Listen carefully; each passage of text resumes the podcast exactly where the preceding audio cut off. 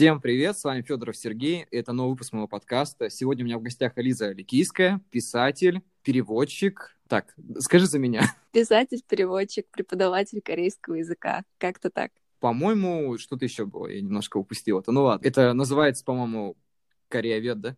Кореевед, да. Да, да, да, точно. Ну ладно, в принципе, это хорошо сказал. Немножко за меня это все это, потому что я бы, наверное, всю эту информацию немножко не уловил в своей голове, потому что слишком много. Мне кажется, ты очень разносторонний человек. Знаешь, у меня к тебе возникла прям куча вопросов. Время нашего недолгого общения, я все не решался спросить, но думаю, спрошу это именно в подкасте. Давай. Давай, я начну по порядку. И мой первый вопрос я хотел узнать, почему Корея? Это очень хороший вопрос. Честно говоря, я не до конца понимаю, почему именно Корея, потому что как бы я живу в Владивостоке, здесь, в принципе, рядом Китай, Япония, Корея, и можно было выбрать, например, ту же Японию или Китай. Я, в принципе, не собиралась становиться переводчиком даже какое-то время, то есть у меня всегда было увлечение, основное — это литература, и я собиралась становиться филологом. Языки иностранные меня тоже интересовали, Здесь, в Владивостоке, с европейскими языками делать, в принципе, нечего. Поэтому я выбирала между Китаем, Японией и Кореей. Корейский язык немножко попроще, да и, в принципе, красивый, наверное. И, собственно, я выбрала корейский язык, стала его учить, и как-то вот все закрутилось. Насколько это сложно? Потому что, знаешь, для меня, как для обывателя, который, в принципе, знает только базовый английский и, может быть, немножко немецкий, совсем чуть-чуть, для меня вообще языки такие, как японский, корейский, китайский, они, ну, мне кажется, довольно сложные по произношению для русского человека. Не то чтобы, знаешь, одно дело даже произношение, а другое все эти, как у них, иероглифы, да? Правильно? Или нет? Ну, не совсем. В корейском языке иероглифы, в корейском языке буквы. Здесь немножко попроще. Ну, если сравнивать с тем же китайским, то в корейском языке азбука. Азбуку вообще можно очень быстро выучить, но ты прав, да, произношение там достаточно сложное, то есть звуки, они не совсем похожи на русские. Корейский, японский и китайские, они сами по себе, они очень разные, но у них есть одна такая схожая черта — это письменность. Все началось с китайских иероглифов, потому что в Корее не было своей письменности до 15 века, и они пользовались именно китайскими традиционными иероглифами. Но потом они поняли, что это слишком сложно. Крестьяне это все не выучат и придумали свою простую азбуку. Так что, если кто-то хочет из твоих слушателей учить корейский язык, то, пожалуйста, это не так сложно, как кажется. Я просто понимаю, что японский язык, он немного грубоватый по сравнению с корейским, или ошибаюсь? То есть у них произношение, как то знаешь, с такими, ну, для человека, который не понимает, как они общаются, немножко звучит с какими-то наездами. Не знаю, мне так не кажется. Но я с японцами не общалась так много. У меня есть только один знакомый японец, но у нас там достаточно забавная история. Мы познакомились в Корее, и я думала, что он кореец, потому что мы жили с ним в одном хостеле, в одной комнате общей, и он как бы все время спал на крыше с головой, это торчала только вот эта макушка черная. И когда он проснулся, мне нужно было попросить его о помощи. Я обратилась к нему по-корейски, и он мне ответил на идеально корейском языке. Ну, мы общались, общались. Он говорит, а почему ты так хорошо говоришь по-корейски? Ты что, кореянка? Я такая, нет. Ну, корейцы любят так говорить, то они как бы делают тебе комплимент, что у тебя очень хороший корейский. А он говорит, а я тоже не кореец. А я начинаю смеяться, я думаю, что это шутка. Оказывается, что он был японцем. Ну, я, честно говоря, так, естественно, по-японски я с ним поговорить не могу, поэтому продолжали общаться по-корейски. По поводу интонации, ну, корейский он такой возможно, мелодичный, японский. Ну, не знаю, мне не кажется, что он очень грубый. До этого разговора все, что я знал о Корее, это, наверное, только а, это направление как кей-поп. Да, это естественно, потому что сейчас именно кей-поп продвигает Корею. Это же все маркетинговые уловки. Корейцы развивают это направление, чтобы, ну, не то чтобы покорить мир, но это им развивает экономику, и вообще им от этого классно. Знаешь, я хотел тебя спросить о твоих первых впечатлениях, когда ты приехала в Корею. Вот что первое бросилось тебе в глаза? Вот что первое тебя удивило? Вот какие-то первые твои впечатления такие? Знаешь, сейчас очень тяжело это вспомнить, потому что это было уже пять лет назад. Я даже не знаю вот что-то конкретно, но, в принципе, наверное, в целом. Там очень удобный транспорт, там очень отзывчивые люди, все какие-то добрые, там вкусная еда. И как-то я не знаю, все в целом.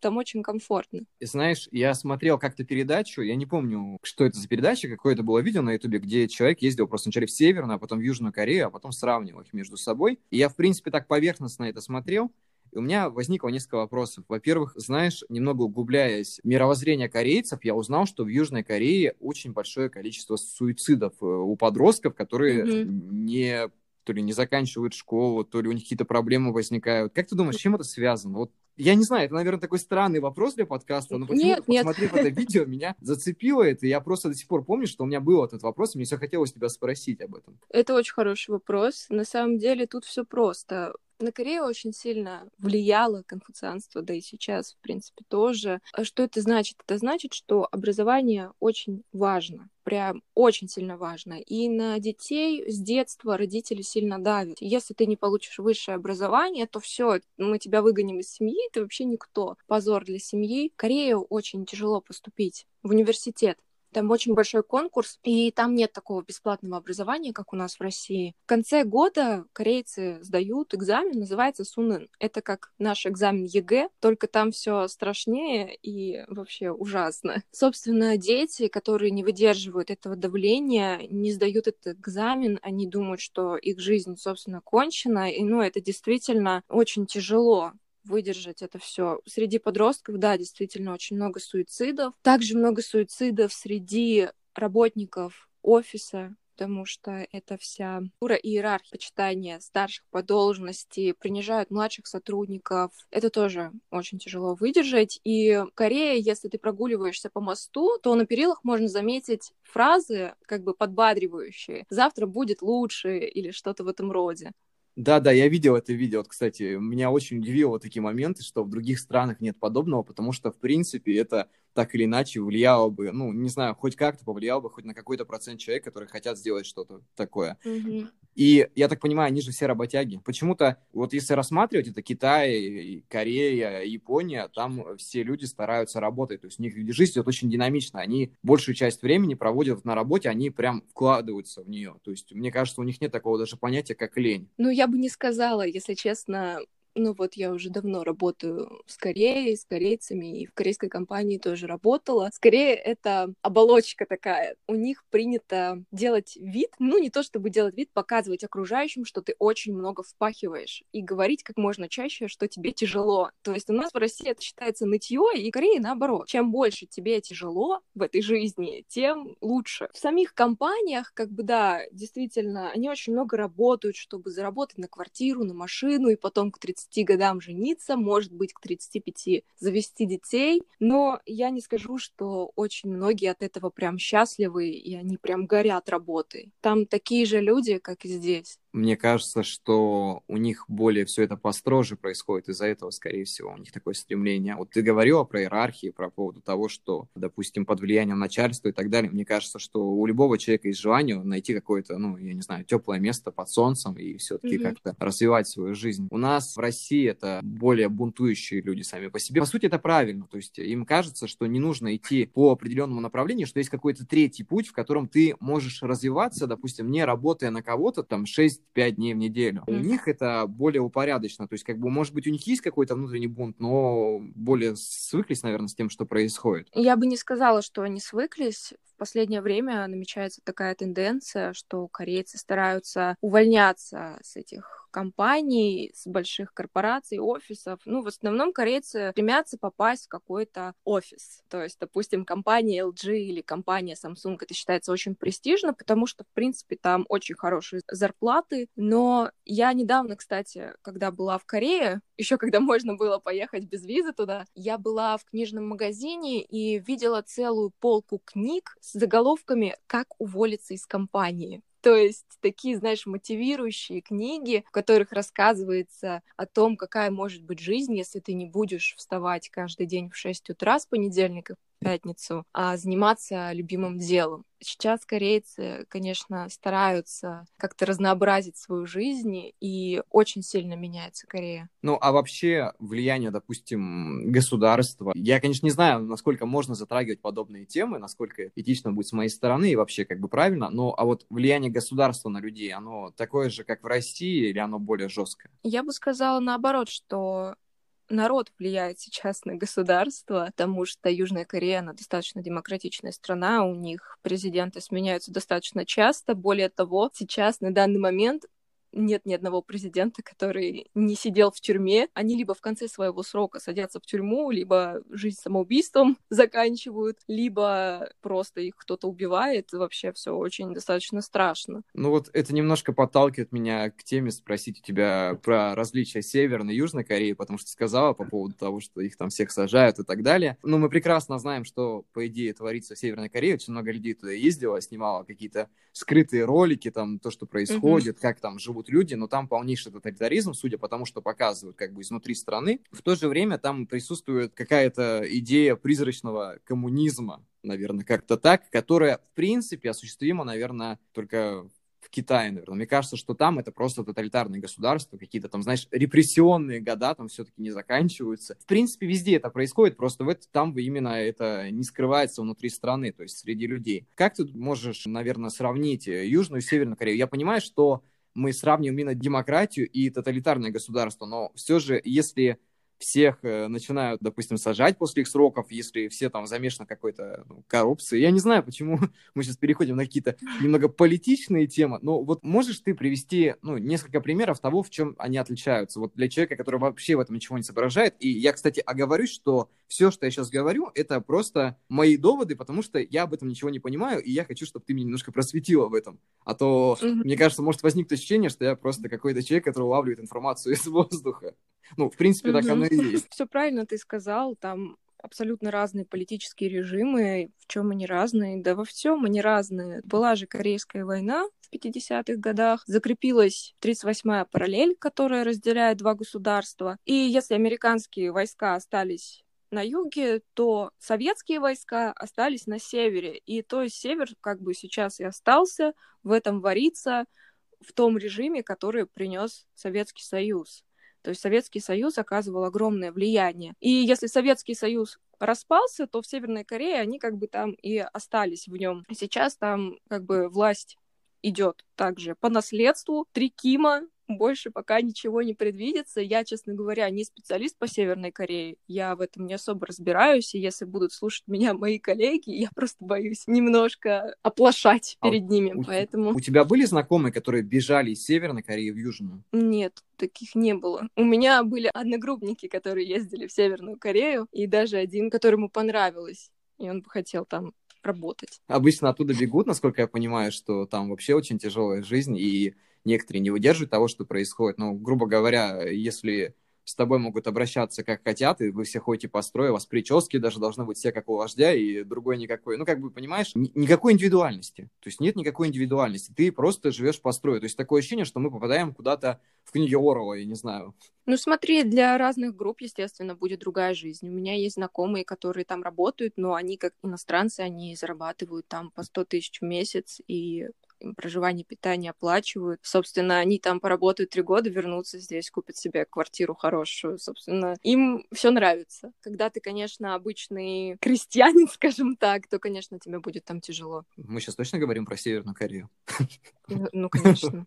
Для меня так удивительно просто. Знаешь, если все-таки так происходит, значит, там есть какое-то право на развитие, существование и все-таки, ну, как на работу, как ни крути, это все равно это хорошо. Просто то, что я видел в роликах, которые показывали на Ютубе, там, ну, совершенно парень приехал в Северную Корею, по-моему, по каким-то там делам, и снимал тихонько видео, вплоть до того, что у них проверяют все телефоны, проверяют э, все, что они записывают, все, что происходит, везде к тебе э, как бы прикладывают какого-то гида, который ходит за тобой, как бы и наблюдает за тем, чтобы ты ничего лишнего не сделал. То есть полный контроль за каждым действием. И когда он снимал видео рабочих, по-моему, на стройке, вот мы сейчас говорим именно про так называемых крестьян, как ты их называешь, очень мило, их в перерывах заставляет сидеть кучкой в одном месте. Им нельзя, допустим, куда-то выходить вообще никак. То есть им нельзя так ходить, общаться и т.д. и т.п. То есть не сидят в одном месте и стоит просто какой-то надзиратель. Uh-huh. Как бы вот такое впечатление у меня сложилось, когда я смотрел подобные ролики. Я вообще не сторонник, честно говоря. Вот мы сейчас договорим немножко про эти ужасные политические темы. Я скажу тебе так, что я не сторонник ни демократии, не авторитарного государства. Мне кажется, это все система, которую создали люди, и от которых потом так или иначе происходят какие-то страдания. То есть есть свобода слова, это понятно, но если мы вталкиваем это в рамки там, демократии, чего-то еще, то это превращается во что-то разрушительное. Те же самые тоталитарные государства, все это мне немножко чуждо становится со временем. Ну, я прихожу больше к такой мысли. Но в то же время а, мне хочется, чтобы у людей была возможность развиваться, показывать себя с разных сторон. Часто бывает такое, что вот немножко даже отходя, допустим, от Кореи, а, возвращаясь к нашей российской жизни, нам с детства твердили, что нужно делать вот так, то нас могут там где-то за это судить. У нас есть люди, которые нас окружают, которым не нравятся наши действия, потому что они отходят от стандартов наших действий. То есть они привыкли, большая часть, это, знаешь, это советские люди, которые жили в определенном строе. Я не вижу в Советском Союзе, в принципе, ну, как бы, вижу что-то плохое, вижу что-то хорошее. Но вот это, знаешь, типа, да нельзя вот это говорить, да соседи услышат, да что ты так одеваешься, да татуировки там, да вот это самовыражение, оно все в мое время пыталось как-то немножко блокироваться. И я с этим боролся, очень долго боролся, потому что для меня важна свобода моего мнения и важно то, как я смогу одеваться сам. То есть, несмотря на то, как одеваются другие. Допустим, даже та же самая прическа или что-то в этом роде.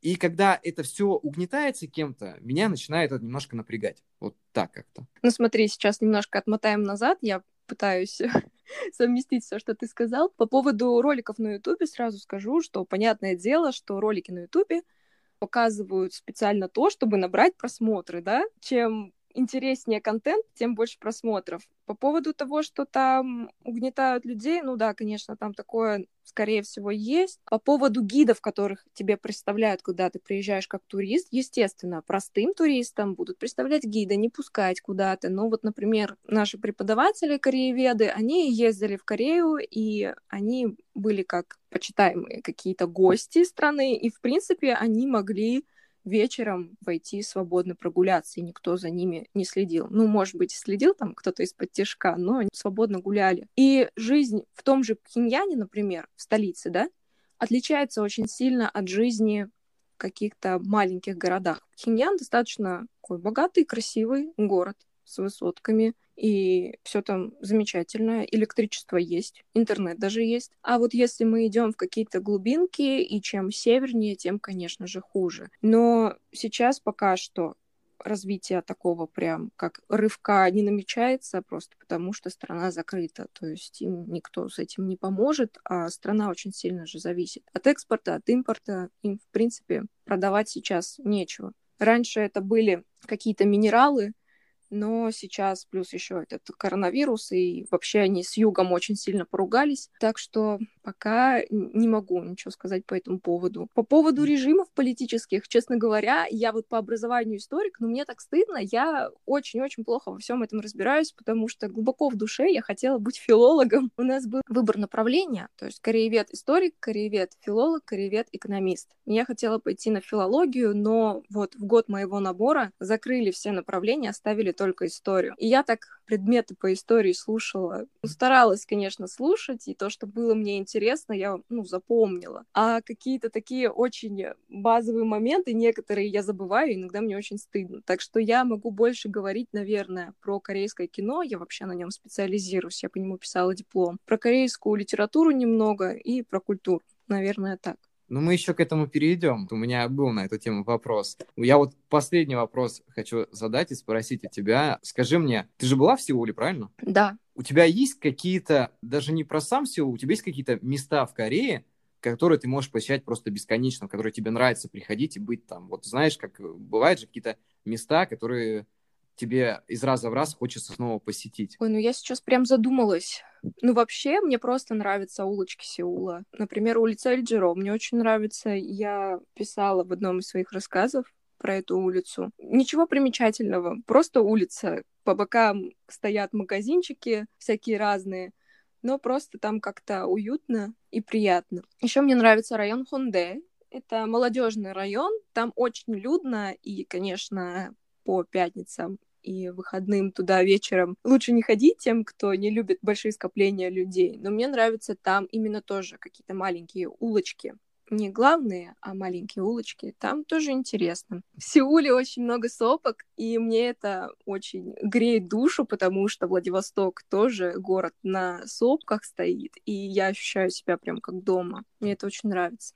Ну, это ты имеешь в виду, когда ты идешь по городу, ты понимаешь, что то вверх, то вниз, да? Да, да. Вот э, в Уфе то же самое абсолютно, почему-то сразу же. Да. Немножко вспомнил этот момент. Я задам еще один вопрос, и после этого угу. мы перейдем уже именно к кино и поговорим и о литературе, и о кино. Я хотел спросить, Давай. А когда ты переехала туда, ну, когда там жила какое-то время, ты не чувствовала себя как, ну, я не знаю, как будто ты с другой планеты? У тебя не было такого, что вот культуры разные, там, ряды разные, слова, ну, как, я имею в виду не слова, а вот выражение каких-то твоих эмоций, что-то в этом роде. Вот было такие моменты, что тебе казалось, что ты как, ну, я не знаю, просто как будто попал в другой мир? Ну, я думаю, что было, если заранее проспорили. Ну, вообще постоянно. Это очень тяжело на самом деле. Лично для меня это было, правда, очень тяжело. Первое время, когда ты приезжаешь, ты просто сначала обращаешь внимание на оболочку всего вокруг. Удобный транспорт, вокруг все есть, э, люди приветливые, а потом, чем дольше ты там остаешься, ты начинаешь такую всю подноготную узнавать. И, в принципе, начинаешь ощущать себя как что-то отдельное от этого места. Действительно ощущаешь себя как инопланетянин у меня были такие моменты, что я приходила, допустим, в магазин, по-корейски разговаривала с сотрудником, а он мне отвечал по-английски. И меня это долгое время очень сильно задевало. Я подсознательно воспринимала, что я как бы здесь не своя, и я здесь своей никогда не буду. Потом я это как-то приняла, ну, потому что, естественно, корейцы, они, в принципе, не так сильно привыкли к иностранцам. Не так давно туда много иностранцев приезжает. Да и, в принципе, мне потом объяснили мои друзья корейские, что корейцы стараются стараются так быть вежливыми. Они боятся, что ты по-корейски не поймешь, и они начинают там доставать весь свой словарный запас английского и как-то с тобой контактировать. Это, наоборот, считается вежливостью. Я это долгое время не понимала, и, естественно, это было как-то почему-то даже обидно. Но даже если не брать язык, культура, да, культура абсолютно другая. Ну, во-первых, как я уже сказала, конфуцианство и иерархия строгая. То есть, если кто-то тебя старше всего на год, на два, ты должен к нему обращаться супер вежливо. Иначе будешь выглядеть вообще как ненормальный иностранец. Как невежда. Как невежда, да. Мышление корейское ну, восточное, даже не только корейское, японское, китайское, очень сильно отличается от западного. Они мыслят коллективно. Запад — это индивидуализм, Восток — это коллективизм. И когда ты приезжаешь в Корею, первое, на что ты обращаешь внимание, все одеты одинаково. Их никто не заставлял, просто они одеваются одинаково. Ну, не то чтобы там футболки одним цветом, а стиль абсолютно одинаковые. Если этой весной модно носить широкие футболки и штаны клеш, так будут ходить все. И ты сначала так смотришь, думаешь, как-то странно, у них что, как бы своего мнения нету или что? А потом понимаешь, это просто в их культуре, и они так привыкли, в принципе, ничего в этом плохого нет. Тут важно просто принять, что это другая культура. Потому что если ты этого не сделаешь, ты не сможешь там долго жить. Ну, просто есть люди, которые хотят переехать в Корею на ПМЖ или просто там учиться какое-то долгое время. И, во-первых, ты не сможешь влиться в эту среду, постоянно будешь находиться в состоянии стресса, так еще подвергать стрессу, который тоже, в принципе, не очень понимают твою культуру. Поэтому важно осознать, что как говорится у нас в России, своими тараканами в чужой монастырь не надо лезть. Я хочу перейти все-таки к теме литературы, кино. Знаешь, я хотел поздравить тебя с выходом твоего сборника рассказов. Он сейчас у меня в руках. Спасибо. Вот я сейчас держу его в руках, смотрю на него. Я, когда первый раз читал его, мне он показался очень личным. Я просто ощутил такое, что, во-первых, мне было очень приятно читать. Мне почувствовался такой дух человека, который знаком с культурой Кореи. Честно говоря, если бы я не знал, что ты жила в Корее и так далее, я бы почему-то бы подумал, что ты очень много читала Харуки Мураками. Вот, а, ну вообще так и есть. Потому что я вот прям чувствовал, когда читал вот этот дух молодого Мураками. Вот мне казалось, что что-то вот такое связано с этим, и мне было прям интересно, потому что я обожаю Харуки Мураками, мне очень нравятся все его книги. Когда я это читал, я прям, знаешь, открыл для себя какое-то новое направление, словно ты нашел еще одного автора, которого тебе будет просто интересно читать так же, как и ты полюбил Мураками. Я хотел спросить у тебя, как долго ты решалась выпустить этот сборник рассказов? Когда у тебя возникла вообще идея его сделать? Ну, во-первых, спасибо тебе большое. Мне очень приятно слышать такие слова. И Харуки Мураками я тоже очень люблю. Возможно, я его действительно перечитала, и ты уловил месседж из космоса. Идея самого сборника очень давно появилась. После того, как выпустила свой первый сборник стихов, это было в 2015 году, я очень хотела выпустить свой сборник рассказов. У меня на тот момент, правда, много рассказов не было, и все они были такие очень сырые, и поэтому я все никак не решалась. Но так получилось, что моя очень близкая подруга переехала в Питер.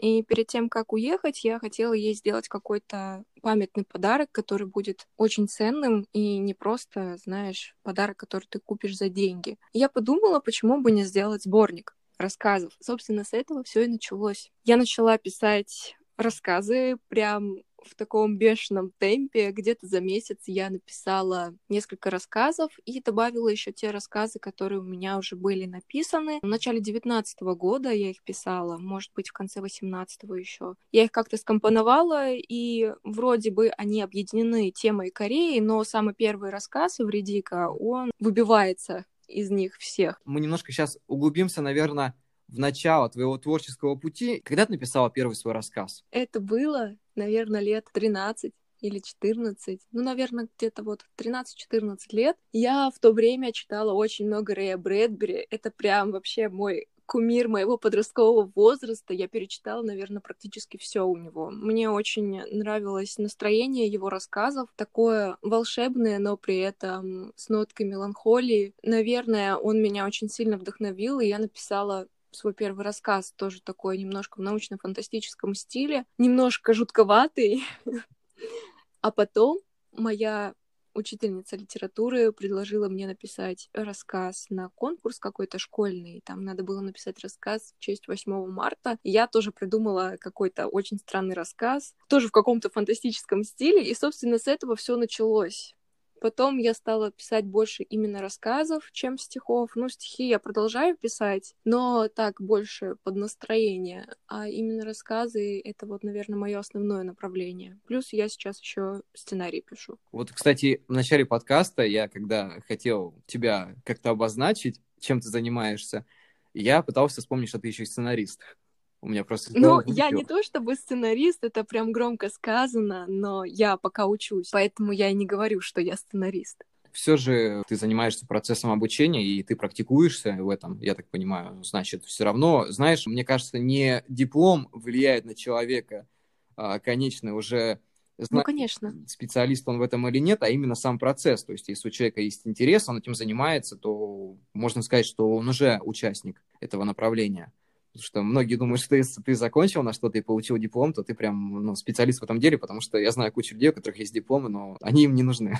Я с тобой согласна абсолютно полностью. Просто я считаю, что человек начинает быть специалистом в своем деле ровно тогда, когда он начинает себя позиционировать как специалист. То есть, например, когда я выпустила свой сборник рассказов, я для себя решила, что я писатель. Все, для меня этого достаточно. Мне не нужно никакого диплома по писательскому мастерству и так далее. Вот, кстати, знаешь, немного говоря о писательском ремесле, я тоже задумался об этих вещах. Я не знал, когда назвать себя писателем, я не знал, что для меня такое именно писательство, потому что многие считали, что это хобби. Такое времяпровождение, когда э, тебе нравится чем-то заниматься и так далее, но нет. Мне кажется, что писательство — это больше как бы часть твоей жизни. Это то же самое, что ты там занимаешься бегом, это становится просто, ну, неотъемлемой частью твоей жизни, потому что без этого ты не можешь, потому что тебе это очень нравится. Я вот, допустим, стал понимать, что я не могу сказать, что это мое хобби, потому что это часть моей жизни. То есть без этого я уже не могу жить. Я пытался это бросить, я пытался перестать этим заниматься какие-то определенные моменты, когда у меня ничего не получалось, либо когда я понимал, что я иду не в том направлении. Но я в итоге возвращался все равно к этому. Я, конечно, сейчас скажу очень странную фразу, но мне кажется, что в принципе больше ничего я как бы не умею. Есть пару вещей, которые я для себя научился делать, и как бы мне нравится ими заниматься. Меня многие сейчас коллеги мои осудят и скажут, что можно развиваться во многих направлениях, но я как бы принял для себя эти направления, они для меня именно такие, можно сказать, уже догматичные в моей жизни. У меня очень похожая ситуация, на самом деле. Я тоже распылялась на многие вещи. Ну, я на самом деле рисую еще, бывает, музыкой занимаюсь, но именно писательство, оно как-то больше осело у меня где-то в душе моей, и оно вообще никак из меня не хочет выходить. Как бы я ни старалась, иногда надо работать, допустим, работы сейчас много, но писать хочется, и ты не можешь этого не делать, потому что это часть тебя. Да, и тут главное, знаешь, иногда, когда настигает э, такой рабочий ритм и не остается времени, все-таки находить там по 5-10 по минут, чтобы написать хотя бы пару строчек, мне кажется, что иногда это даже спасает человека от какой-то повседневной рутины. То есть, когда ты целый день там находишься где-то в офисе, либо там занимаешься дистанционной работой, тебе нужно на чем-то отвлечься и выпустить вот э, то, что в тебе накопилось. И именно в такой момент ты начинаешь более-менее как освобождаться от того, что в тебе все-таки копится.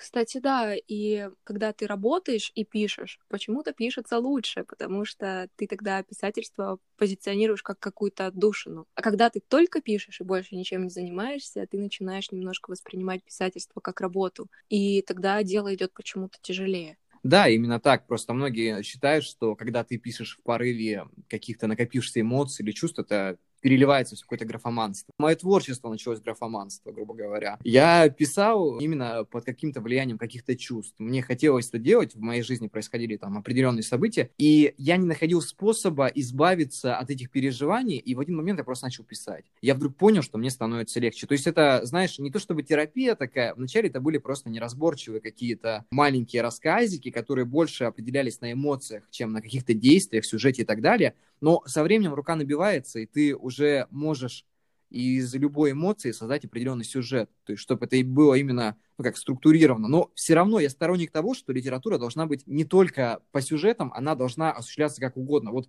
допустим, рассказы Мураками или рассказы в твоем сборнике, их просто надо прочувствовать на себе. Есть такое свойство у творческого человека, даже писать о том, как ты находишься в определенном месте, допустим, в комнате, то там происходит столько событий, по идее, столько переживаний, какой-то определенный катарсис у человека и что-то еще, что это просто погружает э, с головой. Я считаю, что это очень такое тонкое чувство, которое невозможно передать, когда ты читаешь рассказ, где все вроде как бы минималистично, но настолько широко. Ну, я очень понимаю твои чувства. На самом деле для меня в искусстве тоже очень важно не понимание чего-то, а именно чувства. Ну, то есть даже те же, например, фильмы Линча, нашего любимого, да?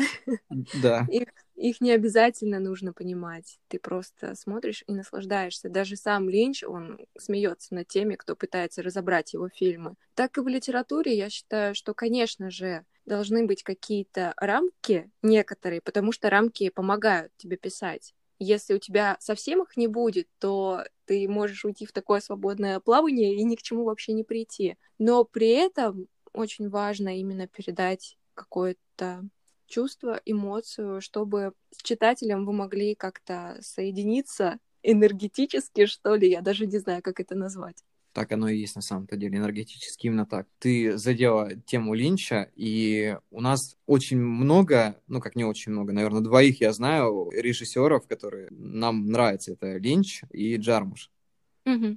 По поводу второго, конечно, мы с тобой много не разговаривали, но именно про Линча, если задевать эту тему, я считаю, что он гений. Многие те, кто смотрели раньше его фильмы, и даже тот же самый известный всем Twin Peaks, и когда они начали после двух сезонов смотреть третий, а ты сама видела, что там был пик сюрреализма, многие серии, mm-hmm. они просто, наверное, взрывали мозг людям, потому что было очень сложно понять, зачем да. был там в какой-то серии ядерный взрыв, что вообще происходит, зачем это все. Он гений, он просто передал какие-то, знаешь, бывают режиссеры, которые могут передать просто визуально такие моменты, которые ты вот почувствуешь, мы только что ты об этом сказала, и мне кажется, что если сравнивать, допустим, Джармуша, то у Джармуша все построено именно на каких-то визуальных моментах, на диалогах. И вот эти диалоги, диалоги Джармуша, они просто гениальные. Когда ты смотришь какой-то фильм, многие считают, что фильмы Джармуша, они скучные. Скучные чем? Скучные тем, что там практически нету каких-то динамичных действий. Мой самый любимый фильм у Джармуша, точнее их два, я не могу их, наверное, ставить первый и второй, это «Кофе и сигареты», Угу. Я прям обожаю этот фильм, мне очень приятно его смотреть, и все, что основано, там именно, ну, там же как бы все основано на диалогах, грубо говоря, там практически ничего не происходит. Люди пьют кофе, курят сигареты и общаются. Там какие-то микрособытия происходят между собой, и все. И второй фильм — это «Мертвец». «Мертвец», я считаю, что это просто гениальный фильм. Не знаю, он меня настолько впечатлил, я его пересматриваю стабильно, наверное, раз в полгода. За счет этого фильма, кстати, я познакомился с творчеством Уильяма Блейка, которого до этого, в принципе, я и знать не знал, и я начал изучать этот стих, и, который он читал в фильме, это было просто идеально. К чему я это все веду? Я веду к тому, что мы вчера с тобой, ну, вне подкаста, беседовали о том, какая сейчас идет э, киноиндустрия, какие сериалы там в тренде, не в тренде, как это олицетворяет. Ты мне рассказывал про систему треугольника, угу. которую я внимательно слушал. И я хотел у тебя спросить, как ты думаешь, вот современная индустрия кино, она идет все-таки в правильном направлении? Я сейчас в последнее время вообще не слежу за новинками я стараюсь этого не делать, потому что это засорение головы, можно так сказать. Я сейчас стараюсь изучать ну, классическое кино, и мне пока комфортно в этом состоянии. Я пока не хочу смотреть, что происходит сейчас. Я смотрю, что происходит в корейском кино, например, и у них там все очень хорошо идет. Ну, мне так кажется. Они развиваются достаточно активно, учитывая то, что они получили Оскар недавно. И вообще они молодцы. Их отмечают вообще во всех странах. Очень многие считают, что корейское кино скоро вообще прорвется на мировую арену, и не только «Паразиты» удивят нас, еще какие-то другие фильмы будут. По поводу мирового кино, я, честно сказать, я не знаю. «Паразиты» те же самые. Это гениальный фильм. По идее, это гениальный фильм, в котором показана вся эта иерархия людей, как это происходит. И в этом фильме, скорее всего, но, по моему мнению, нет ни плохих, ни хороших людей. И либо там все плохие, либо там все хорошие. И ну, когда да. я его смотрел в первый раз, я вначале немного как бы не понимал, что происходит, но ближе к середине я просто, знаешь, сидел с такими, наверное, широко раскрытыми глазами и понимал, что я увидел что-то прям очень интересное. Последний раз я, по-моему, был под таким впечатлением, когда смотрел «Олдбоя». Хотя, в принципе, это очень странно сравнивать эти два фильма между собой, потому что «Олдбой» — это фильм тоже на века. Конечно, он, по-моему, не получил Оскар, насколько я знаю, и каких-либо таких знаменательных наград, но все-таки это тоже гениально. Возможно. Я, честно говоря, просто не помню. По-моему, мне казалось, что какие-то были награды, но они были не очень существенные. Сейчас, на данный момент, вот корейский кинематограф, ты мне сказал несколько фильмов, я хочу их посмотреть в ближайшее время. Мне самому очень интересно, потому что у меня было такое стереотипное мышление, мне казалось, что корейские фильмы это от большей части это какие-то мелодрамы. Мне казалось, что это вот такие, знаешь, подростковые варианты, которые показывают. Ты сейчас раскрываешь просто мне какие-то новые взгляды на Корею, потому что изначально это был, я говорил, кей-поп. После этого это были какие-то вот эти мелодрамы, и все, по-моему, больше, ну вот как бы единственное, ты мне напомнил, что «Отбой» — это корейский фильм, а почему-то я до этого думал, что он японский, не знаю почему. Как-то у меня в голове это отложилось просто. И я такой думаю, блин, хорошо, хоть я туда еще Такиши Китана не приплел. Это было бы очень странно. Ну, вообще, это очень распространенное мнение, что в Корее есть только дорамы. Собственно, это как раз те мелодрамы, про которые ты говоришь, наверное. Это сериалы по 16, иногда по 50 серий. Они очень популярны в мире, и вот именно по этим дорамам многие и знают Корею, и не представляю даже, что на самом деле это более глубокий, более обширный и разнообразный мир. Корейское кино, оно потрясающее. Я не зря писала по этому диплом, потому что оно уникальное. Я не так много смотрела китайского и японского кино, но все же именно корейское меня прям поразило. Тем, кто любит артхаус, вам в корейское кино, потому что у них действительно он очень развит. Они это называют инди-кино то есть некоммерческая. У них даже есть небольшие кинотеатры, называются инди-кинотеатры, и там транслируют фильмы, которые некоммерческие. Если что-то советовать именно из Индии, я бы посоветовала, наверное, «Ночью у моря одна». Это как раз-таки просто очень меланхоличный фильм, завязанный на эмоциях, завязанный на истории девушки, которая очень одинока. Там нету каких-то таких динамичных действий, супер сюжета, но его просто приятно смотреть. И Корея именно вот таким кино действительно славится. Но многие об этом не знают.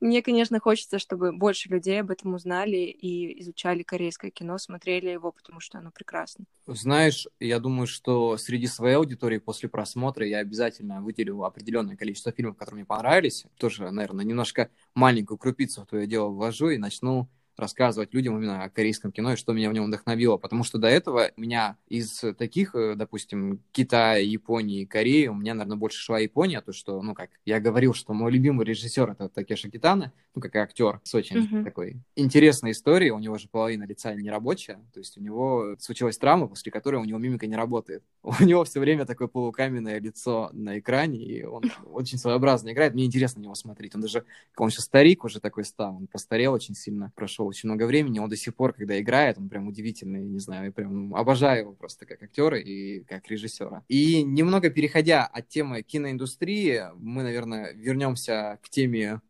литературы. Ты говорила, что тебе очень нравится или нравился Рэй Брэдбери. Знаешь, я познакомился с его творчеством довольно поздние года. Это мне уже было, по-моему, тогда 22 или 23. Первое, что я прочел у него, это было «Марсианские хроники». Это было тогда, наверное, больше в тренде среди моих знакомых, потому что все читали «Марсианские хроники» и очень сильно воспевали их. Я прочитал, мне понравилось. После этого я прочел «Вино из одуванчиков». После этого был 451 градус по Фаренгейту, мне показалось очень сильной книгой. Вот прям очень сильной книгой, прям на все времена.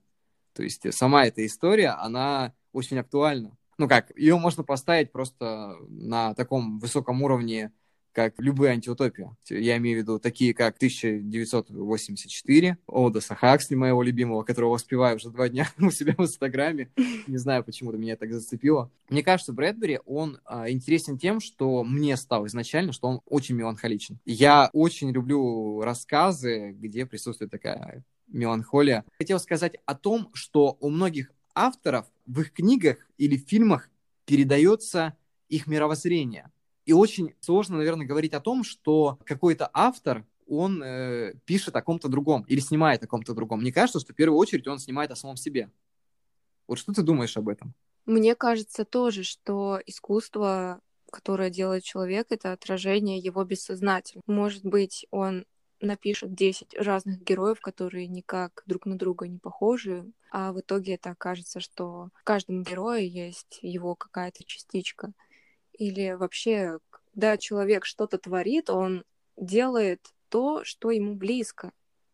Естественно, я думаю, что во всем должен присутствовать автор. Не то чтобы должен, он там есть. И знаешь, я все-таки в этом сумбуре задам тебе вопрос, который должен задать, потому что я думаю, что так сформируется мое мировоззрение о тебе. Я не знаю, как тебе это объяснить, но у меня есть такая штука, что, что, что чтобы узнать немножко о человеке, мне нужно задать один вопрос.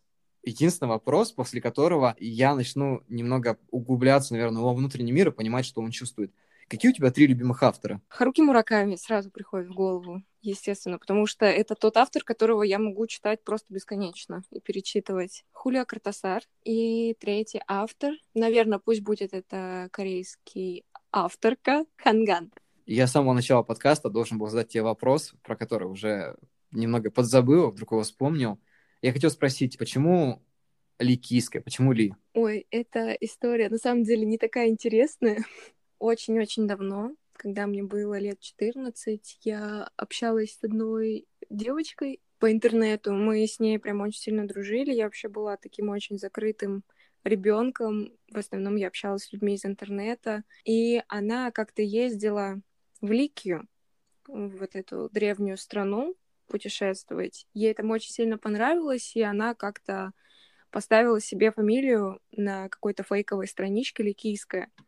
И мне почему-то она так запала в душу, и я не поняла, почему. Мне прямо она очень сильно отозвалась, думаю, ликийская. Вот что-то почему-то мое. Я говорю, слушай, а можно я ее себе возьму как псевдоним? Она сказала, ну, без проблем. Я взяла как псевдоним и выпустила сборник стихов под этим псевдонимом. И паблик ВКонтакте у меня тоже был под этим псевдонимом. И как-то прям прикрепилась, и меня все стали так называть Ликийская, Ликийская. А потом уже вот сейчас в более сознательном возрасте я начала увлекаться античностью. Мне очень нравится литература античности, греческие мифы, прям очень сильно, особенно античная лирика. И тут я понимаю, что я, видимо, тогда еще почувствовала, что это прям для меня ликийское. Но из-за того, что я как бы собираюсь уезжать в Корею, учиться писательскому мастерству. Этот псевдоним для корейцев, он просто невыговариваемый. И я решила его просто сократить. Лиза Ли. Корейцам произносить намного проще, да и плюс фамилия Ли им очень как бы знакома. И получилось вот так вот. И сокращение, и почти как корейская фамилия. Я хотел спросить у тебя, вот как у автора, который, наверное, только испытывает становление в творчестве, который вот выпустил недавно свой первый сборник рассказов. Я так понимаю, что печатных экземпляров до этого у тебя еще не было, это твой первый опыт. Да. С какими сложностями ты столкнулась, когда вдруг решила издать а, свой сборник рассказов? Я имею в виду технические. То есть мы не, сейчас мы не будем говорить о каких-то там моральных, там каких-то эмоциональных, психологических и так далее, потому что это одно. А вот именно технически у тебя были какие-то сложности? Вот как ты узнала, как издать книгу, что нужно для этого сделать, там, и так далее? Вот мне интересно твои первые впечатления об этом. Ну, на самом деле, таких прям больших сложностей у меня не было. На самом деле, я до этого вот в пятнадцатом году сборник рассказов выпускала, но мне тогда просто помогли. Здесь у нас есть в Владивостоке совершенно замечательный автор Костя Дмитриенко, который выпускает книги молодых авторов бесплатно. Не знаю, занимается он сейчас этим или нет, но тогда он мне просто помог. Я ему скинула просто голый текст, он сам сверстал и выпустил. А когда я решила издавать свой сборник, на этот момент уже как бы куча площадок всяких разных, Ридеро и так далее. Единственное, я верстала самостоятельно книгу, потому что мне не нравилась верстка автоматическая на сервисе Ридеро, поэтому я решила освоить самостоятельно программу для верстки, и да, я очень долго ее верстала. Ну, там на Reader возможности очень ограничены. Я считаю, что более свобода происходит э, в других программах, потому что я как бы хорошо отношусь к Reader, но в то же время там есть определенные нюансы, допустим, подключение каких-то продвинутых пользователей и так далее, куча услуг, и я не очень доволен работой их корректора. Не всегда, но, видать, мне попался такой корректор, который я просто скинул на пробу примерно 500 слов, мне сделали, и я нашел там небольшие несостыковки, косяки и так далее. Мне цены у них, может быть, и приемлемые, но мне больше, допустим, нравится работать а, с какими-то самобытными людьми. То есть, э, допустим, знаешь, мне кажется, очень такие творческие люди, которые подходят к своему делу, наверное, прямо на все сто, это те, которые только начинают. Вот, те же самые начинающие авторы, начинающие корректоры, редакторы, иллюстраторы и так далее – вот у них э, есть э, что-то такие взгляды, такие свежие на все. Они могут увидеть то, что не увидит, допустим, уже состоявшийся корректор-редактор, который, ну как, как на конвейере просто работает с текстами. То есть э, у него там, допустим, этих э, на месяц там распланировано просто очень много всяких проектов, и он может допустить какую-то ошибку. Поэтому я стараюсь, допустим, нанимать каких-то новичков. Мне нравится с ними работать.